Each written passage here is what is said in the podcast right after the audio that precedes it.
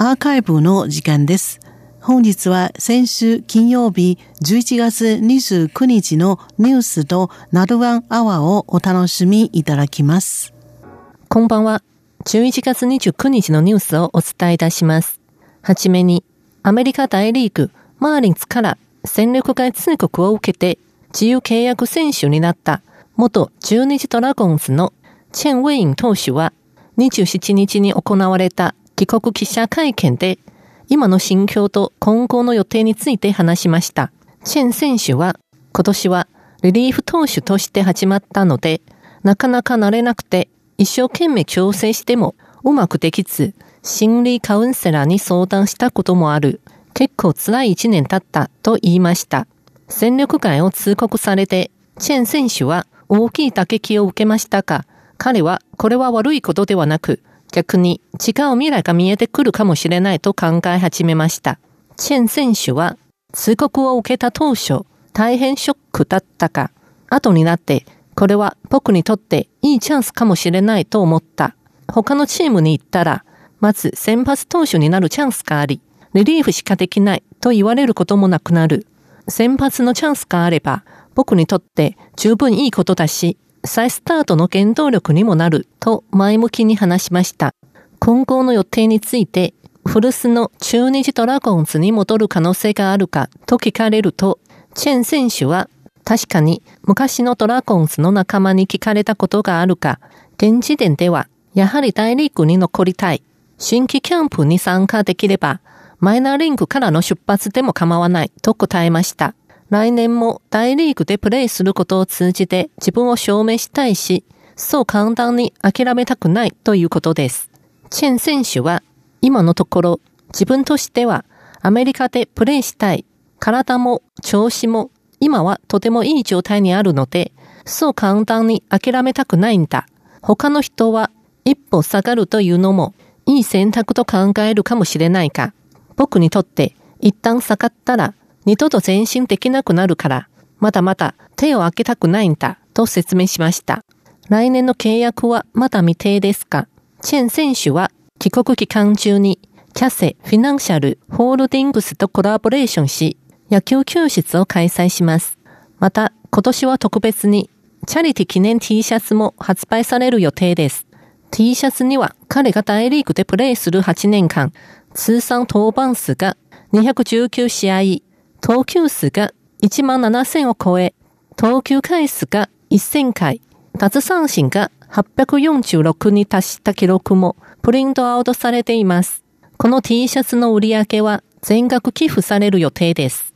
次に、空を舞う光が隊列を変えたら、国宝の水極白菜の姿が夜空に現れました。これは台湾南部鍵県にある故宮南院こと故宮博物院南部インクで行われたドローン統治飛行大会です。今回の大会は鍵県で初めて行われたドローンのパフォーマンスショーです。故宮南院のマスコットキャラクター、ハヌマンの姿も空に映されました。会場では多くの観客が集まり、光のアートと博物院の建物が構築した美形を楽しんでいました。午後から会場で待っていたという観客も少なくなかったです。国球南院は、より多くの入館者を引き寄せるため、展示の関連イベントのほか、無料入館など、いろいろな取り組みを行っています。今年の6月1日から8月31日までは、祝日と週末が入館無料。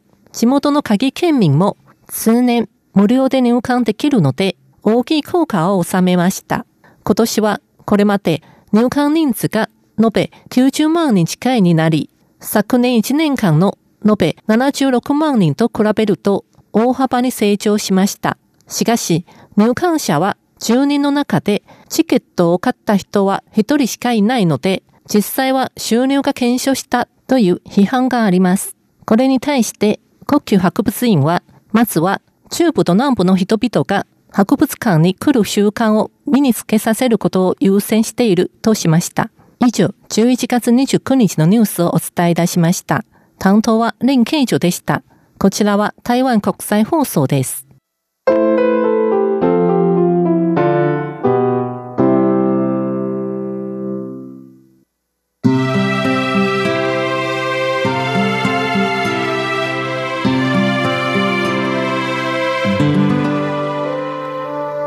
スナーの皆様、いかがお過ごしでしょうか？ナルワンアワーの時間です。毎週金曜日のナルワンアワーでは、中華民国台湾と日本の各領域の交流や、台湾と日本の社会、文化の比較などの話題をご紹介してまいります。このコーナー、担当は駒田です。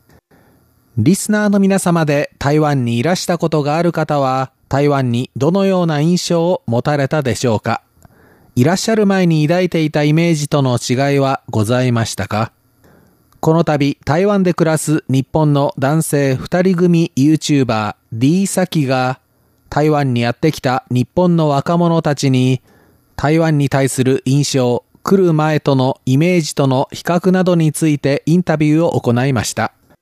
彼らのインタビューを最初に受けた修学旅行で来た女子高生グループは台湾はとても楽しいと答え、日本の街並みと似ていること、日本語が話せる人が多いことに驚きを感じているようでした。また、台湾生まれの流行のドリンク、タピオカミルクティーを実際に飲んで、日本よりも美味しかったと答えました。彼らは続いて男子高校生グループに話を聞きました。高校生たちは実際に台湾に来るまで臭豆腐のイメージもあり臭いと思っていたそうです。実際に来たらやっぱり臭かったと感じたと語った彼らですが、台湾の女性については可愛いとコメント。またタピオカミルクティーの味、安さ、ボリュームに満足したようでした。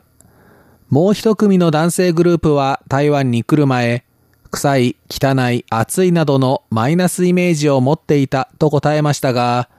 実際に来て汚いというイメージは変わらなかったものの、優しい人が多く最高と評価は大きく上昇したようでした。その後も多くの学生グループへのインタビューを続けた彼ら。